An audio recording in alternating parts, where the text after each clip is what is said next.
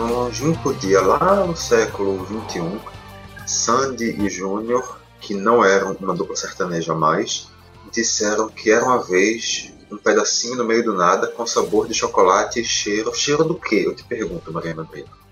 Primeiro que não era um pedacinho, era um lugarzinho, tá? E era com cheiro de terra molhada. Agora eu tô tentando entender o que isso tem a ver com o episódio de hoje, mas eu acho que não tem como a gente entender, né, senhor Vitor Aguiar? Não, é Bom assim, dia, boa tarde, boa noite. É, tá bom, você tem razão, é lugarzinho, eu, eu viajei aqui, mas ele, na verdade não tem nada a ver com o programa não, você queria trazer uma reflexão. Porque como é que uma coisa que tem sabor de chocolate pode ter cheiro de terra molhada? Isso significa para você, Mari, que esse chocolate estava podre? Pode ser uma terrinha de cacau feito com. como vende no Cajá. No restaurante Cajá, eles têm uma sobremesa que é uma, é uma terrinha de cacau com uma mousse, não sei do que, que é maravilhosa, inclusive. Inclusive, se o Cajá quiser nos patrocinar, estamos aceitando. Mas pode ser isso, né? A primeira coisa que eu penso. É rica, a gente já vê o nível, né? Eu trago aqui, ah não, porque o chocolate deve estar podre, ela fala não, porque no cajá, realmente você vê a diferença do nível das pessoas. Não precisava também me humilhar, tá bom, Marco? Mas tudo bem. Tudo bem, Amigo, já que- em algum momento eu já fui no Cajá, ponto. tá bom, não vou tudo bem. sempre, gostaria, mas não, não vou. Porque é um rim. E, e, assim, o bom do cajá é porque você pode dividir a comida, né? Tipo, não tenho mais gente pra dividir, estamos no meio de uma pandemia, eu estou, eu estou em casa, né, meu anjo? Então, Previnam, se lavem as mãos. Esse aqui é o Mastercast e agora eu vou subir a vinheta.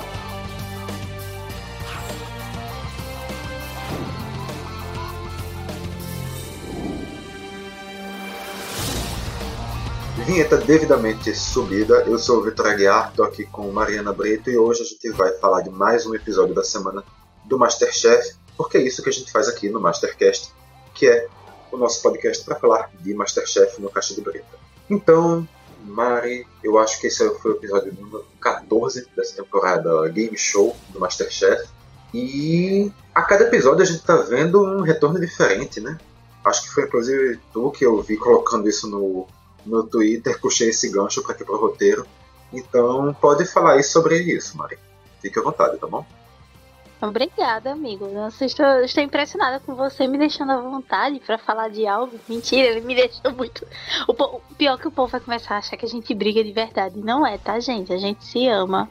Somos um amorzinho do outro, tá? Calma, a gente não Obrigada. briga de verdade, não?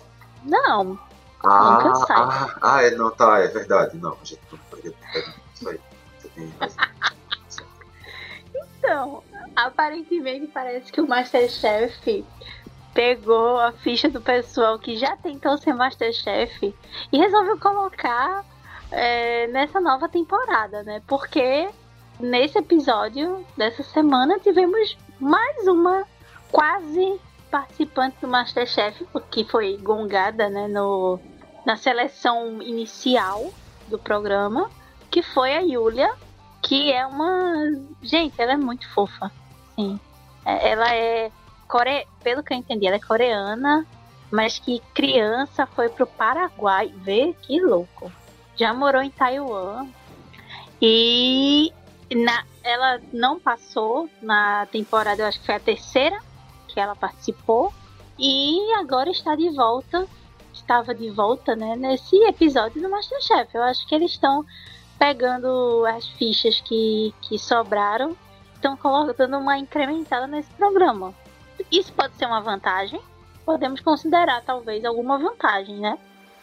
Mas vamos ver conforme o desenrolar do episódio que vamos comentar essa semana, não é mesmo, Vitor? Bem, nesse momento o Vitor está morto, tá? Meu colega de programa resolveu desistir do programa e me deixar é, falando sozinha aqui. É isso, produção?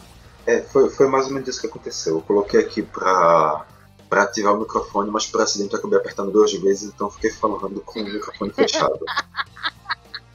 Aí, no caso, foi a falta de inteligência só do ser humano mesmo. Não foi. Dessa vez não foi nenhum ataque pessoal, não, Mari. Mas, no caso, a, a Júlia participou, não foi da terceira, foi da quinta temporada do Masterchef. Ela. É, calculei mal. Hum, é pouca coisa. Para quem teve 58 temporadas, já duas temporadazinhas de, de erro só, é, tá, tá na margem aceitável. Eu, no primeiro momento, eu não lembrei dela, mas quando falou que ela do Paraguai, eu, eu lembrei que tinham feito piadas sobre isso. Então, feito muitas piadas na época da participação dela sobre o fato dela ser coreana do Paraguai, que morou não sei onde, não sei onde, não sei que do Brasil, não sei que, não sei onde. E, e, e convenhamos. Eu fiquei um pouco agoniado, não posso negar. Eu achei, achei um pouquinho perturbadora a risada, tipo aquelas risadas malignas de, de, de filme estranho, sabe? que tem um filme, sei lá, que tem uma bruxa estranha, é, bruxa, é exatamente aquela risada que a bruxa vai dar. Não dizendo, no caso, que a Júlia era uma bruxa, obviamente, mas dizendo que ela tem uma risada de bruxa. E eu ia acrescentar mais uma coisa, mas eu não lembro o que é, então eu vou só seguir aqui para tratar do segundo ponto do roteiro. Mas a gente viu participantes, oito participantes, como a gente vê toda semana, e a gente viu três chefes, como a gente vê toda semana. Mas a Paola Carosella, a cada semana, consegue inovar e nos surpreender mais com sua beleza estonteante, com suas frases maravilhosas, com sua maneira perfeita de ser e, claro, com suas roupas impecáveis. E dessa vez aquela blusinha do, do David Bowie. Mário, o que falar daquele, daquele look dessa semana da sensacional Paula Cancelo? Eu gosto porque o, o Mastercast ele tem uma interdisciplinariedade com outros programas, né? Semana passada a gente tratou de NBA. Essa semana vamos tratar de Esquadrão da Moda. Eu acho incrível. Eu achei, olha, eu achei maravilhoso o look da Paola essa semana com a camiseta do David. Eu chamo David Bowie você chama David Bowie, eu não sei qual, qual é. Mas eu achei incrível, assim. Ela estava simples e perfeita. Principalmente na hora que ela tirou o, o blazer e apareceu que ela tá, a, a, calça e o cintinho. Eu, eu, me apaixonei pelo cinto que ela estava usando semana passada. Semana passada, essa semana, inclusive. Paola, se você quiser mandar para mim, talvez tenha que mandar um, um pouquinho maior, mas eu aceito de bom, bom grado viu? Porque não sei se é você que cuida do seu, do seu stylist. Talvez sim, talvez não, não sei. Mas está de, de parabéns como sempre. Então, claramente, esse é o momento que Vitor espera para poder elogiar a Paola e faz com toda razão, porque ela estava incrível. Incrível, incrível, incrível. É, é o que eu posso expressar nesse momento. Ah, eu também gostei muito do look do, do Jacan, com aquele lookinho rosa e, e, e azul, parecendo um, um, bebê Johnson. Eu acho, eu acho o Jacan uma coisa, coisa muito fofinha, assim, sabe? Meu sonho é ter um boneco do Jacan de pelúcia. Imagina. Ai, gente, Band, vocês estão perdendo um filão danado. Fazer os chefes com. De, bichinho de pelúcia. Ia ser incrível. Fica a dica, tá? Depois me mandem o dinheiro dos royalties, tá? Preciso desses bonecos. Eu, eu, eu preciso ter o bonequinho de pelúcia do Jacão, o bonequinho de pelúcia da Paola e o bonequinho de pelúcia do Fogaça. Meu Deus, eu vou dormir abraçado com eles todos os dias. Não tem como, como evitar isso. Mas sobre o que a gente estava falando. E da Ana Paula também. E da, da Ana, Ana com Paula certeza. também. Apesar que essa semana. Apesar que essa semana a Ana Paula foi substituída, né? Mas vamos falar disso mais na frente. Pois é, certo. pois é. é. nessa, nessa semana a gente viu mais uma vez a, a Paola esboçando, todas esboçando. Não, não estava esboçando sua lindeza, ela estava esbanjando sua lindeza. Não sei porque eu falei esboçando. Ela estava lá com toda a sua lindeza, Você está nervoso. Perfeição. Estou, estou nervoso. Falar da Paola Carrossel, você me deixa nervoso. Gente, gente, agora imaginem, vamos lá se a gente consegue gravar um programa com a Paola. Esse menino não vai conseguir falar. Eu, eu não consigo, no caso. Essa não é a vai, não vai. É, se a gente consegue, é, você pode até conseguir, eu não sei, mas eu não consigo gravar um programa com a Paola. Não existe Eu condição. tenho um problema sério. Eu confesso que eu tenho um problema muito sério. Quando é uma pessoa que eu admiro muito, eu travo. É, é, é eu travo demais, assim. Né, não, não vai dar para perceber isso, por exemplo, no programa do Raul, eu acho, mas que eu tava bem travada. Assim, respeita a edição, quando... respeita a edição. O quê? Não, que. Sim, a edição tem muito, a edição tem muito a ver com isso, porque provavelmente eu devo ter gaguejado horrores, mas eu também não sei como seria para mim gravar com com a Paula ou gravar com outros participantes. Imagine só, gente, imagina. Deixa eu contar. Não quero nem imaginar, porque eu vou ficar emocionada. Tá. É, vamos, vamos sonhar, né? Sonhar, sonhar não custa nada, como cantaria a, a Paula Toller. Mas, sobre o que eu falando, sim, a Paula. A Paula é maravilhosa, a Paula é ali. Eu acho que a perfeição no caso não existe, mas a Paula está beirando ela. Deve estar ali faltando muito pouco para alcançar esse nível. E realmente concordo contigo, não foi só a, a blusa. Quando ela tirou aquele, aquele terninho apareceu a blusa, eu fiquei tipo, ah. E depois também quando eu reparei aquele cinto. Eu sou uma pessoa que nunca repara em roupa, eu não entendo de roupa. Mas eu fiquei apaixonado pelo look da, da Paola, mesmo sem entender nada sobre, sobre moda. Então, realmente, é porque o negócio estava muito bom mesmo. Você vê o nível quando uma pessoa que não entende estava parabenizando. Então, esse é o padrão que a Paula Carosella chega. E quanto a ser David Bowie ou David Bowie, eu já escutei os dois. E eu chamo assim porque eu não sei, porque eu chamo assim. Eu sei que eu escutei algumas músicas dele e eu acho legais. É isso. Tudo que eu sei sobre ele. E no caso. É maravilhoso. é, alguns fãs dele nesse momento devem estar dizendo: Nossa, é assim que você trata o David. Tudo bem, tudo bem. Nunca mais escuto um programa seu. Mas, perdão, perdões, perdão, fãs do David. Não foi a intenção ofender nem ele nem você. Eu gosto dele, tá? Não tem nada. Enfim, Prova dos Famosos, Margarete Menezes, Marcos Beluti, Kevinho e Amado Batista escolhendo pratos.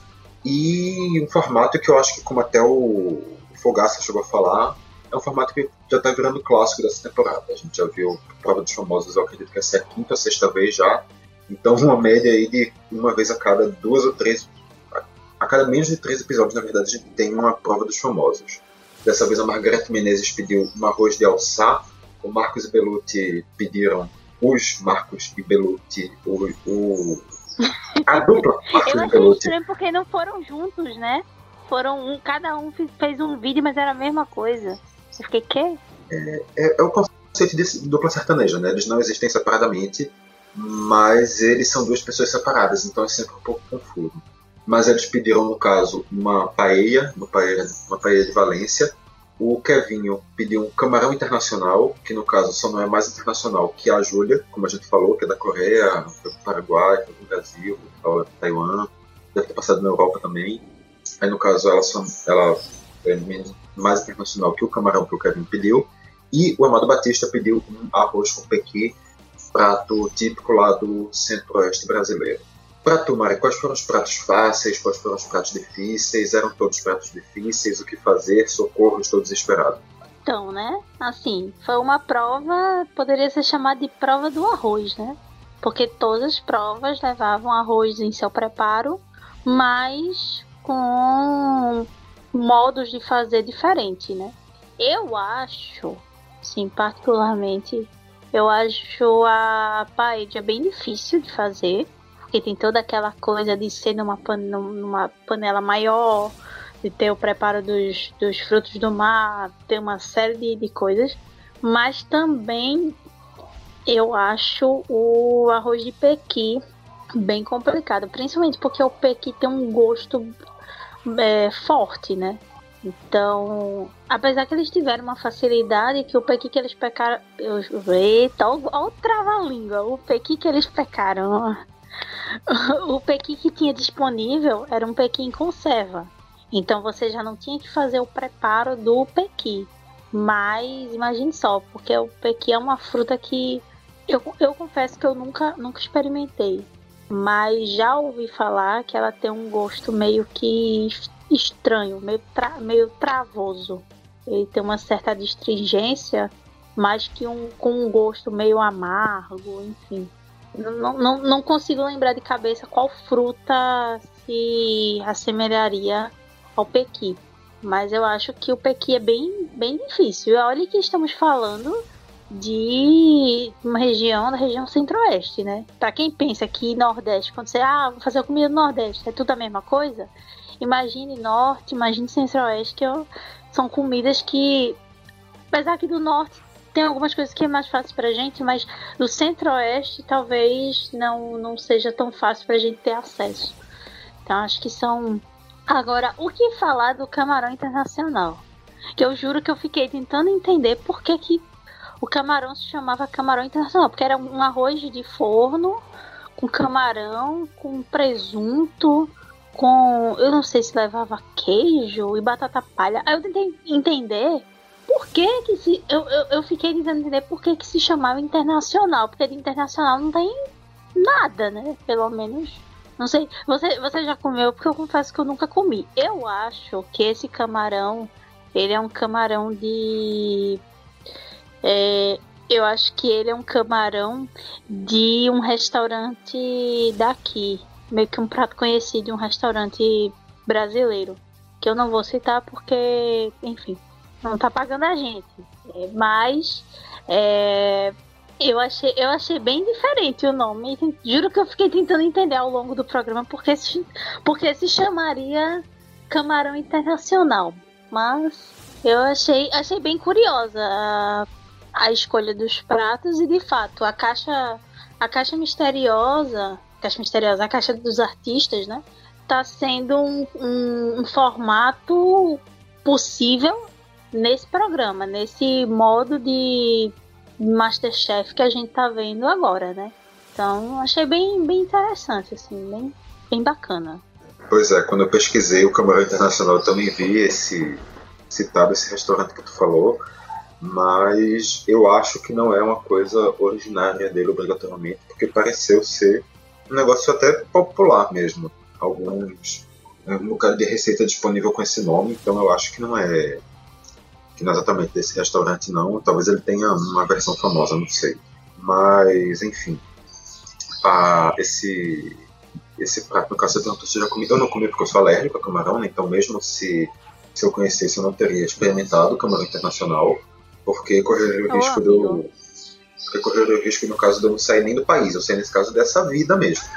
Eu, e no caso, além do internacional, eu ido, sei lá, para um alter plano. Uma coisa realmente. Como o Jacão falou, imagina se fosse um camarão intergaláctico. Pois é, pois é. Mas isso é uma coisa até além do intergaláctico, isso é tipo extra, extra, extra vivência mesmo. O morte, mais especificamente. Mas eu acho realmente que eu concordo contigo. É, foi uma prova do arroz, acho que isso ficou bem, bem, bem evidente. E realmente eram pratos um pouco complicados. A paella tem um preparo bem, bem específico. Assim, é um prato que todo mundo sabe o que é, todo mundo entende mais ou menos. Mas ele tem um preparo específico que se você nunca fez, você pode ter um pouco de dificuldade para entender. O pequi, eu acredito que a culinária do Centro-Oeste, para a gente aqui do, do Nordeste, é a mais distante. Consegue ser mais distante que a culinária do, do Sudeste, do Sul e do Norte e realmente eu não tenho referência nenhuma sobre o Pequi. Eu já escutei isso que tu falou, de ser um pouco mais adstringente, mas realmente eu nunca, nunca nem sequer vi um Pequi na minha vida, eu acho. Se eu vi, eu não tô, não tô lembrado. Então, referencial que aqui para o lado do Nordeste é, não é tão presente. Esse arroz de alçá, eu particularmente nunca tinha nem ouvido falar, como a gente bem sabe, a culinária africana é uma culinária que não tem não tem divulgação, não tem nome, não tem conhecimento basicamente nenhum no Brasil. A gente tem um conhecimento muito, muito, muito raso de culinária africana por aqui. E, por fim, o camarão internacional, por mais absurdo que isso possa parecer, parece ser o prato mais fácil desse meio, na minha visão. Porque é um arroz de forno com, com camarões que se utilizam a batata palha ali por cima e que tem a opção de utilizar pelo que o Kevin tem dito, um presunto, uma ervilha. Então, no, no final, são é um prato teoricamente mais, mais próximo de um, de um preparo comum. Mas aí eu te levanto para outra pergunta, Mari. Algumas pessoas tiveram um pouco de dificuldade, outras tiveram mais facilidade, como sempre é ao longo das provas. E teve gente, claro, passando o ponto do arroz. Todo brasileiro tem por obrigação saber fazer arroz. É tipo uma coisa que tá lá embaixo da. tá, tá na identidade da pessoa. É, cidadão brasileiro, válido em território do Brasil, essa pessoa é obrigada a fazer arroz. Tem escrito lá mesmo na identidade já. Então, eu acho que é um, um, preparo básico da culinária básica, né? Você fazer um arroz. Claro que, por exemplo, alguns pratos como o arroz. Meu Deus, esqueci o nome, o arroz da Margareth Menezes. Que inclusive eu já comi esse arroz, ele é muito bom. É, como é o nome? Alçar. Pronto, o arroz de alçar, ele é um preparo que um arroz fica mais papa, né? Porque ele, ele tem uma, um amido maior, não sei o que. Mas assim, é, eu acho que é o básico da culinária você saber fazer pelo menos um arroz, um feijão e um macarrão, vai. Mas assim, é, é o, o básico da alimentação da gente, né? Tipo, eu, eu consigo, claro, eu consigo viver sem, sem feijão numa boa. Minha escolha pessoal. Apesar que agora eu tô terminando de fazer um feijão preto. Mas é, arroz eu acho que é uma coisa mais difícil de você tirar da, da alimentação. E de certa forma é, é, como eu falei, né? É o básico de uma culinária pro dia a dia, né? É, pois é. O, o arroz é, como me falam, preparo básico, é aquele carboidrato nosso de todo dia. E eu não posso negar, eu, eu sei fazer arroz, mas eu. Toda vez que eu pego, ah, vou fazer um arroz, eu 90% das vezes acabo dizendo, ah, sabe uma coisa, eu vou fazer um risoto. E, então, basicamente, hum. nunca na minha vida faço arroz normal. Porque aqui Mas casa... tu usa, uma dúvida, tu usa o parborizado ou usa o arroz normal? O branco. Parborizado. Branco. Ah, o normal. Certo. Porque, de fato, o, o, o branco, ele é mais... Porque tem a questão da água, né? O parborizado passa por um processo que faz com que ele não, não libere tanta água e, consequentemente, não libere tanto amido. Uhum. Eu confesso que aqui em casa a gente usa parborizado, mas eu gosto mais do sabor do branco, eu acho mais interessante. Mas também ele é mais. É, é mais fácil para dar ruim, sabe? O é. pulo do gato. É. é. É porque é aquela, como aqui em casa eu não sou responsável pela alimentação cotidiana, quando eu faço uma coisa mais de um fim de semana, uma coisa que eu vou fazer porque eu tô sozinho em casa e vou fazer uma comida para passar os próximos três dias, aí eu tenho um pouco mais de. É o Elk, né? É o que tem para hoje. Não, nem isso. Eu vou um pouco mais na, na, criatividade mesmo, na liberdade. Eu vou fazer, ah, vou fazer aquele arroz que tem aqui todo dia. Não, vou fazer uma coisa diferente. Aí eu faço. Eu acabo quase nunca fazendo arroz. Inclusive a primeira vez que eu vou fazer arroz de verdade, eu tava com alguns amigos aqui do Caixa, inclusive lá em Fortaleza. Eu nunca na minha vida tinha feito um arroz. Eu fiquei lá mexendo arroz, feito idiota. Quando saiu, o arroz tava parecendo um pudim. Mas. Mas, Mas só se aprende né? assim. É, pois é. Assim, só se aprende assim. Agora eu, eu fiquei curiosa, agora eu fiquei curiosa pra, pra comer o arroz de Vitor, gente. Deve ser um. Desde que você não mexa tanto assim pra, pra não virar um pudim. Nossa. Gente. Foi, foi, foi. Até hoje eu escuto piadinhas sobre isso. Mas, mas faz parte, né? Fazer o quê? Enfim, todo mundo fez seu arrozinho. Avaliações até que positivas, Mari. Eu, eu, senti eu senti bons, bons retornos dos chefes. Sim, avaliações positivas de, de todos os lados. Eu achei interessante, sim. A princípio foi um nível, um nível técnico que meio que todo mundo teve algum erro e todo mundo teve algum acerto, então ficou meio que. Mas não chegou a ser como no episódio passado que todo mundo passou, né? Agora, assim, eu não sei, eu, Mariana, não sei se concordo com as duas eliminações. Uma coisa que a gente não falou, inclusive, dessa, dessa semana é que tivemos dois participantes muito novinhos, né? O Guilherme e o, o Will com 18 anos. Eu confesso que eu fiquei um pouco assustada, sabe?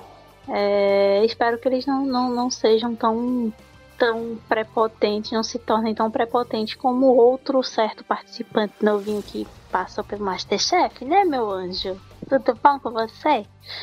É, mas eu achei bem interessante ter uma galera tão mais nova no, no programa e eu confesso que eu fiquei bem chateada, principalmente com a eliminação do, do Guilherme, que eu achei um fofo, gente. Sim. queria ele cozinhando na minha casa. Não vou mentir pra vocês. Queria outras coisas também, mas isso a gente deixa em off, em um off, né? E vocês entenderam, né? E eu me queimo quando eu falo esse tipo de coisa, mas não seria eu, né? Eu acho. Não seria eu. Todo mundo acho que entendeu muito bem o que você tá querendo dizer, Maria. Mas, enfim, também achei também fiquei triste pelas eliminações. Eu entendi, não vou dizer que eu não entendi, eu entendi porque os dois saíram. Mas eu estava torcendo um pouquinho exatamente pelos dois que saíram, o, o Guilherme e a Priscila. Mas faz, faz parte. E essa crítica aí sobre a prepotência eu acho que vai direto para o Masterchef da temporada passada, né? Diga-se passagem até dois Masterchefs da temporada passada. É, eu, eu gosto que a pessoa entende o que eu tô querendo dizer, né? Gosto, gosto muito. Enfim, mas espero que eles. Não, não sei como é que vai ser, é, se eles vão dar alguma chance, porque eu acho que essa temporada agora tá trazendo tantos personagens, tantas pessoas bacanas para o Masterchef, que eu confesso que seria interessante pegar algum, alguns desses e trazer para um formato real oficial do Masterchef. Não sei como é que vai ser isso mais na frente, mas acho que, que seria bastante interessante, né? Acho que da mesma maneira que participantes que não entraram em outras temporadas poderão participar dessa, a sensação que eu tô tendo dessa temporada, obviamente não é nada embasado, é simplesmente uma, uma sensação pelo que eu tô vendo do que se fala ao longo dos programas, é de que sim, os participantes dessa temporada não vão contar como nenhuma restrição para voltar na temporada seguinte. A gente pode chegar daqui a duas, três temporadas novamente essas pessoas, mas eu não acho que vai ser uma convite. Vai ser uma questão da pessoa entrar e fazer todo o processo do zero de novo. Mas daqui a, um, alguns anos a gente tem essa, essa resposta mais clara. Se esse programa ainda estiver no ar daqui para lá, a gente comenta um pouquinho sobre isso. Mas termina a primeira prova, a gente tem o Lucas como vencedor e vai para a segunda prova para fazer um bife ao poivre. Eita, saiu errado. Um bife ao poivre, que nada mais é que um um filé ao poivre, melhor dizendo, né, bife, filé, que é um, um medalhão de carne todo encrostado na pimenta e feito flambado dentro de uma frigideira, na qual dentro depois dessa mesma frigideira vai se preparar um molho. O negócio da pimenta é tão, tão presente que a tradução literal de filé au poivre seria mais ou menos bife de pimenta traduzindo do francês, no Exatamente. caso. E... Olha, chique.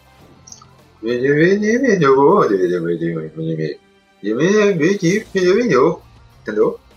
Entendi, entendi. Meu francês tá um pouco. um pouco ruim, mas eu consegui entender. É. é. Eu, eu utilizo aquela mesma tática de francês do. Quem assistiu talvez consiga se lembrar, mas do Joey, do de Friends, tentando falar francês com a Phoebe. Quem não lembra pode pesquisar no Google, porque é mais ou menos assim também que eu, que eu falo francês. É essa, essa tática que eu tento utilizar para conseguir desenrolar. Mas a gente vê mais uma vez, pela segunda semana seguida, uma prova tendo uma ativação direta de um, de um dos patrocinadores, uma ação de marketing direta ali dentro. Dessa vez com a Amazon, no qual a Ana Paula Padrão abdica de fazer aquela cobertura em tempo real do tempo que falta para terminar a prova e colocar a Alexa, que é a, a, a aquela maquininha assistente da Amazon. Inteligência artificial. A inteligência artificial, essa palavra que procurando, obrigado. Que é a inteligência artificial da Amazon para fazer o, o, timer, que só vai ser revelado nos, em três momentos que o Lucas, o vencedor da última prova, decidir escolher. Tu achou que foi bem utilizada essa, essa ativação, esse marketing foi, foi bem aplicado? Tu achou que é uma estratégia que ficou legal para o jogo? Como é que tu, percebeu essa, essa parceria, tá? Mas eu achei bem mais interessante do que a da semana passada. Porque da semana passada foi um negócio assim, estava. Não que essa não estivesse estampada na cara que era uma propaganda. Mas eu achei bem interessante a forma que foi utilizada. E dar essa vantagem ao Lucas, que foi o, o que ganhou na primeira a primeira prova. E dá essa vantagem de não ter, primeiro que cozinhar sem tempo, quer dizer, com o tempo, mas sem ver o tempo, é uma coisa bem complicada, né? Você tem que ter um controle muito maior dos seus preparos, de como você está fazendo e trazer isso para, olha, você vai poder revelar em três momentos qual é o tempo, porque a Alexa vai estar tá contando o tempo usando o timer, né? E eu só vou contar nos 10 últimos segundos. Eu achei bem interessante, confesso que foi bem mais bem bolada do que a, a anterior. E sobre o Lucas ter utilizado isso, eu, eu ainda não sei se foi de uma forma. Ele usou a favor dele, claro. Obviamente, ele estava pensando no dele. Tanto que ele deixou para momentos mais. mais finais, né? Assim, com um tempo maior de prova, ele pediu, aí já estava em 28 minutos. Tipo, inclusive eu achei que ele ia, como ele, ele tinha mencionado que poderia não utilizar. Ele perguntou: eu posso não utilizar? Se ele fizesse isso, ia dizer: gente, esse cara tá doido. Mas ele sabe, porque vamos lembrar que ele é engenheiro, né? Engenheiro. Não sei de que, de que ramo da engenharia ele é. Ele é engenheiro, então, consequentemente, ele tem uma familiaridade com números e, e gambiarras maiores do que os outros, né? Então, eu achei, achei que foi, foi inteligente pra parte dele, né? Mas pra parte dos outros, o que a gente viu foi muita gente desesperada com esse tempo não tempo, né? Deixando de fazer molho, botando a carne no, no tempo errado, entregando carne crua. Foi uma alegria, né? Foi animal. Concordo contigo, foi bem melhor, foi um marketing bem mais ativado, bem melhor utilizado que tinha sido da prova passada. Eu nem usaria o termo que tu usou de ficar claro que foi propaganda, porque em nenhum momento eu acho que tentaram esconder isso. A questão é que dessa vez foi uma coisa incluída dentro da prova, foi uma coisa que sim, é uma propaganda da Amazon, todo mundo sabe, mas está ali mostrando que a inteligência artificial pode fazer essa coisa para você ativada pelo comando de voz, está ali sendo incluída dentro da participação da prova, enquanto na outra simplesmente pegar uma geladeira, colocar um bocado de ingrediente dentro dela e dizer, você tem que cozinhar com o que tem dentro da geladeira, simplesmente deslocar o mercado para um espaço menor e dizer que não sei, até agora na verdade não entendi o que é que tinha de prova da geladeira ali. Não, não vi lógica naquela prova da semana passada, enquanto essa eu achei bem melhor aplicada. Quanto à utilização da estratégia dele, ele utilizou, ele perguntou em três momentos, um faltando 28 minutos, um faltando 20 minutos e um outro faltando 9 minutos e 50. Ou seja, ele deixou para utilizar, como o bem falou, mais nas partes finais de prova, o que eu acho que foi uma estratégia muito inteligente dele, porque ele estava com esse controle, ele tinha essa noção de que ele ia perguntar só no final, enquanto o resto da galera estava ficando tenso. Ele foi deixando todo mundo cada vez mais tenso, mais nervoso, enquanto ele controlando. Daqui, quando, quando tiver mais ou menos uns 40 minutos, quando eu achar que vai estar, tá, aí eu pergunto. Enquanto isso, a galera vai ficar toda nervosa, se atrapalhando. Eu acho que foi uma, uma boa estratégia dele. Talvez aquela segunda pergunta logo em cima, já quando tinha 20 minutos, talvez tenha sido um um engano dele, talvez ele tivesse sentido que teria passado mais tempo, mas eu acho que pensando em estratégia, ele conseguiu aplicar bem. E, como tu bem falou, apelando por parte da gambiarra, ele pegou no meio, viu que ele estava sem, sem barbante para ajudar a controlar o. Foi ele que fez aquele papel alumínio, acho que confirme minha memória. Foi, foi ele e a Jéssica imitou ele. Ele pegou um pedaço de papel alumínio, ele viu que estava sem barbante para enrolar sua carne, ele pegou um papel alumínio, fez uma tirinha e enrolou em volta da carne. E a Jéssica pensou: hum, eu vi o Lucas fazendo anel de papel alumínio em volta da carne. Então o que, é que eu vou fazer? Um anel de papel alumínio em volta da carne. Ela colocou lá junto um anel bem mais grosso que o que o Lucas tinha feito, que no segundo caso de barbante, só serviu para não conseguir assar aquele pedaço da carne. E a carne dela, que já estava crua, é. ficou mais crua ainda. Pois é, porque também tem o seguinte: você de fato você não precisa. Se você sabe cortar a carne, você não precisa botar nenhum tipo de artifício e tudo mais. Só que isso é um preparo difícil, entendeu? Então você tem que conhecer muito bem a peça de carne para poder fazer um corte e tal, enfim. Então você usa essa gambiarra do, do fio para deixar uma coisa mais bonitinha, deixar aquela coisa fofinha e tudo mais. Mas ele soube utilizar isso de uma forma inteligente, diferente dela, que viu e falou: opa, vou, vou copiar. Inclusive, você percebeu que É, o, o Lucas, ele. Pelo menos nos dois preparos, ele, ele utilizou algum tipo de, de gambiarra, né? Inclusive foi uma coisa que depois, no final, a Paola até deu essa sugestão dele dele começar a tentar trabalhar com isso mais na frente, né? Mas. Enfim, eu achei de fato bem inteligente. Talvez eu não colocaria o primeiro timer no 28 eu botaria um pouco mais na frente para eu ter esse controle, porque de fato esse segundo que ele contou 20 minutos, que tá faltando, né, 20 minutos, foi bem em cima, né? Mas sim, ele usou de forma inteligente, tanto que, né, o que é que aconteceu? O que é que aconteceu, Vitor? Por favor.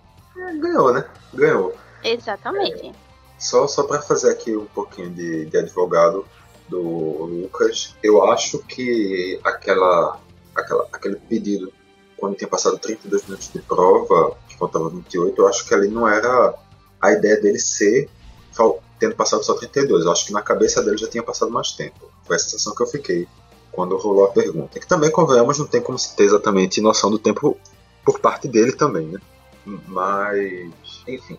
Lucas venceu apresentando o seu bife poava e basicamente dos seis pratos que apresentaram, só dois não receberam críticas graves. Tu acha que a vitória dele foi uma vitória que foi realmente por causa do prato dele ou foi por, por deficiência dos outros? Então, eu acho que o dele teve uma vantagem que, inclusive, era uma coisa que parecia muito com da, da Yulia, né? Que o bife dele tava. Inclusive, os, os acompanhamentos eram iguais, eram legumes salteados mas o dele tinha um molho. Só que enquanto que o bife apoável é um bife com um molho. Você precisa ter um molho para poder fazer essa, essa guarnição e não ter. Não parecer que você está comendo só uma carne cheia de pimenta, né? Então, ele que faltava, como foi dito na final, né? O dele estava faltando sal, isso é uma coisa que dava para você corrigir na bancada. Você pegar um sal num restaurante e colocar. Não, não é um problema. Claro que não é o ideal, mas não é um problema você pôr o sal na finalização da comida. Mas por outro lado, o da Yulia estava sem o molho, que é uma parte principal da, da, da prova. Se ela tivesse conseguido fazer deixar minimamente um molho, é, conseguir deixar não só minimamente, na verdade, mas deixar uma quantidade de molho eu creio que ela tinha conseguido ganhar a prova. Então venceu quem foi mais esperto e quem lembrou do principal, né? Que é um bife com molho. Eu achei, como ele se deu bem na, na primeira prova, eu achei que foi uma vitória. Uma vitória justa a, a dele, sabe? Então, não, não tenho muito a que questionar a vitória do, do Lucas análise é exatamente a sua. Não tenho nem o que acrescentar. É isso aí. Acho que a vitória foi justa. Tiveram falhas graves. A dele, não vou dizer que foi perfeito, que não dava para melhorar, óbvio que dava, mas foi um prato e teve um nível realmente muito acima dos demais. Não tenho que se questionar sobre essa, essa vitória. E Mariana Brito, chegamos agora àquilo que realmente importa, depois do Lucas garantir o seu troféu de. Comida? Não? Tá. Poxa, agora Pensei que era comida que importava. Queria. Oh, queria. não. Queria. É, mas enfim. Depois do Lucas levar aquele troféu que, como a gente sabe, é um, uma serpentinazinha de repelente no mercado, a gente agora vai dar o nosso troféu, que é, sabe aqueles aqueles repelentes, não, aqueles venenos repelentes, sei lá, que você coloca na tomada. É que tem umas pastilhazinhas azuis para você colocar dentro delas. E que aquela, sabe Sim, qual é? Pronto. Sei. O nosso, troféu, o nosso troféu de hoje é uma pastilhazinha azul daquelas usada. Que no caso fica uma coisinha meio, ah, meio tá. cinza, meio queimada. O nosso troféu de hoje é esse. DIY, né? Queimado tal qual os camarões do Guilherme. Isso, exato. Exatamente, exatamente. Então se, vamos lá. se você quiser mandar é, seu currículo aqui para casa, a gente está precisando. Eu tô. Oi, é, vamos lá, vamos lá. É, é bom, é bom, é bom, é justo, é justo. Mas, enfim, frase da semana. A primeira concorrente é da Paola Carosella, que chega para falar com a participante Jéssica. Ela diz: Ah, não, mas eu quero colocar uma, uma cestinha de queijo dentro da minha da minha paella, mas eu quero colocar não sei o que, eu quero fazer não sei o que. Eu posso? A Paula diz: Você pode fazer o que você quiser. Você pode colocar uma ameixa e um brigadeiro. Que no caso não é uma recomendação que eu faço em que vão fazer uma paella, tá? Assim, a Paula disse que você pode, sim, você pode, mas uma dica de coração. Se você fazer uma paella, não coloca nem ameixa, nem brigadeiro, vai ficar melhor. Mas essa da Paola é a primeira frase concorrente. A segunda é a do próprio Lucas, que ganhou a prova. Lá na primeira, a Júlia começou a pedir um bocado de coisa do prato dele, da, da bancada dele, e ele soltou: Se nada der certo depois do Masterchef, eu vou abrir um delivery. Lucas, entregador de comida. Entrega de ingredientes, né? É, é verdade, é verdade. É mais, tá mais para um rap que para um iFood, né? Depois, na hora das avaliações, a Paola vai olhar um prato, o prato tá meio que um arroz como se tivesse passado um negócio em cima todo lisinho. Aí a Paula diz, passou a pro... aquela, sabe, que você faz quando vai fazer estrada. A fogaça olha meio de lado, um rolo compressor. Aí fala, ah, rolo compressor. Pro... E essa é a... um pouquinho mais à frente, chega pra, a Priscila apresenta um arroz com os brotos de feijão em cima. O Jacan olha e diz: Você esqueceu de depilar o arroz? Ela vai tentar justificar e a Paola interrompe e diz: É para dar um tchan. Aí o Jacan: Seguro tchan. Tananana. Parece uma peruca. Obviamente essa frase que vai ganhar. Já tô aqui dando spoiler, não sei nem para que eu vou ler a última concorrente. Mas a gente tem que ler porque tá aqui no roteiro, né? O Jacan vai falar com a Júlia na hora da avaliação do prato dela, ela diz: Ah, não, fiquei com medo do conhaque, eu tava com medo de fazer isso no prato, tava desconfortável, fiquei com medo do conhaque. Já, você ficou com medo do conhaque? Quando eu tô com conhaque, eu fico com medo da minha esposa, porque eu tô com conhaque. E essas são as concorrentes. Mariana, fechamos questão, já podemos enviar o prêmio metade do, da barrinha queimada para o Jacan e metade da barrinha queimada para Paola. Eu acho que pode, apesar que se eu pudesse dar uma vitória dupla, seria a, a frase do, do Chan, que eu achei maravilhoso, e a frase do conhaque.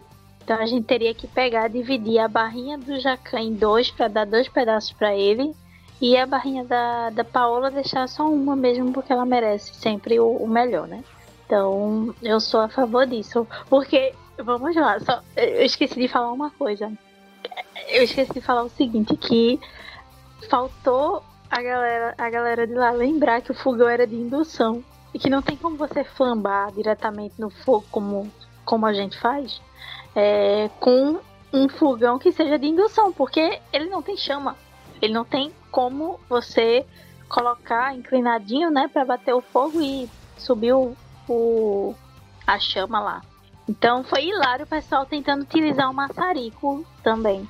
Mas pulando essa parte, eu concordo que por mim, a gente dá. São duas frases do, do Jacan, que é do conhaque e a do, do Chan. O que é que você acha, amigo? Então, então a gente duplica o prêmio, a gente pega duas barrinhas queimadas. Vou, te, vou pegar aqui uma segunda hoje, vou queimar para a gente utilizar. E uma a gente divide no meio, manda metade para o Jacan e metade para o Jacan, e a outra a gente manda inteira para a Paola. É isso? Pronto, fechado. Pronto. Por mim, é isso. Perfeito. E, Maren, se as pessoas quiserem saber quem é que vai ganhar a próxima semana, quem, como, é que, como é que as pessoas podem fazer para saber? Olha, elas podem assistir o Masterchef, que graças à NBA, que se não teria, teria passado hoje na quarta. Teria passado na quarta? É, passei o rolo compressor em mim mesmo. Né? É, mas quem quiser acompanhar quem vai ganhar a próxima semana, é só ficar ligado aqui no Mastercast, né? Lembrando que a gente sempre coloca, assim que o episódio sai, é, no Spotify, no Google Podcast, no Deezer, no Apple Podcast, menos na Amazon, porque eu já soube que a Amazon não gosta de podcast, tá, gente? Mas quem quiser acompanhar também nas redes sociais da gente, é só ficar ligado no arroba, no arroba Oi, tudo bom? A roupa, tá pensando em coisas? É no arroba Caixas Brita. de, de, gravação ao vivo é isso, gente. Você tá falando, de repente passa um cachorro, passa um, um cara vendendo, não sei o que, o cara tá vendendo aí, tem uns pintos piando ali na frente. É uma maravilha. É, gente, é o cara do, do Coentro que agora tá vendendo batata doce essa hora. Acabei de descobrir. É... Pandemia, precisamos voltar a gravar logo. Exatamente. E acompanha pelas redes sociais da gente, arroba Caixa Brita. E é isso, né? Acho que eu falei tudo. Falei tudo certo, amigo? Não sei. Ah, acredito que sim, acredito que sim. Vou, vou, deixar, vou deixar passar por Na próxima eu, eu, dou, eu dou bronca. Mas ah, enfim. Mastercast está chegando ao fim. Semana que vem, com mais um episódio do Masterchef, a gente está de volta com mais um programinha para vocês. Então, um abraço para quem está escutando e um peteleco na orelha de quem não está escutando e vai levar um peteleco na orelha sem nem saber porquê. Até a próxima.